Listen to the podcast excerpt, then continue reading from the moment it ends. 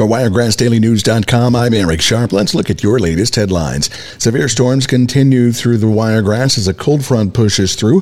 The National Weather Service says there'll be strong winds of up to 70 miles per hour and the potential for tornadic activity today. The system's expected to bring one to two inches of rain and will be pushing out of the area by lunchtime. ALEA is investigating a deadly motorcycle crash Monday morning on Highway 123 in Dale County. Troopers say for some reason the motorcycle veered off the road and hit a parked 18 wheeler trailer. The driver has been identified as 59 year old Dale Justice of Ozark. An effort to slow down drivers in Dothan school zones seeing results. The school district partnered with AngelTrax in March of 2023 to put nearly 90 cameras on buses. So far, over 3,000 citations have been issued. The money from the fines will benefit underserved students student programs.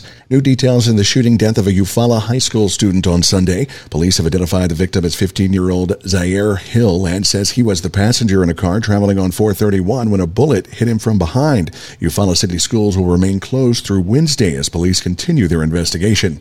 A man is arrested in Eufaula after he shot at police on Sunday. While police were patrolling the area where three shootings happened in a span of only a few hours that day, 49 year old Patrick Brooks allegedly opened fire on law enforcement. No officers were hurt, but their car was damaged. The shooting is not believed to be connected to the deadly shooting of that high school student the same day.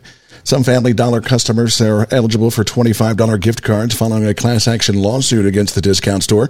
Customers in Alabama, Louisiana, Mississippi, and Tennessee could be eligible. Claims must be submitted by today, January 9th. And that's the latest look at your headlines. From WiregrassDailyNews.com, I'm Eric Sharp. For continuous news, it's News Talk 1039.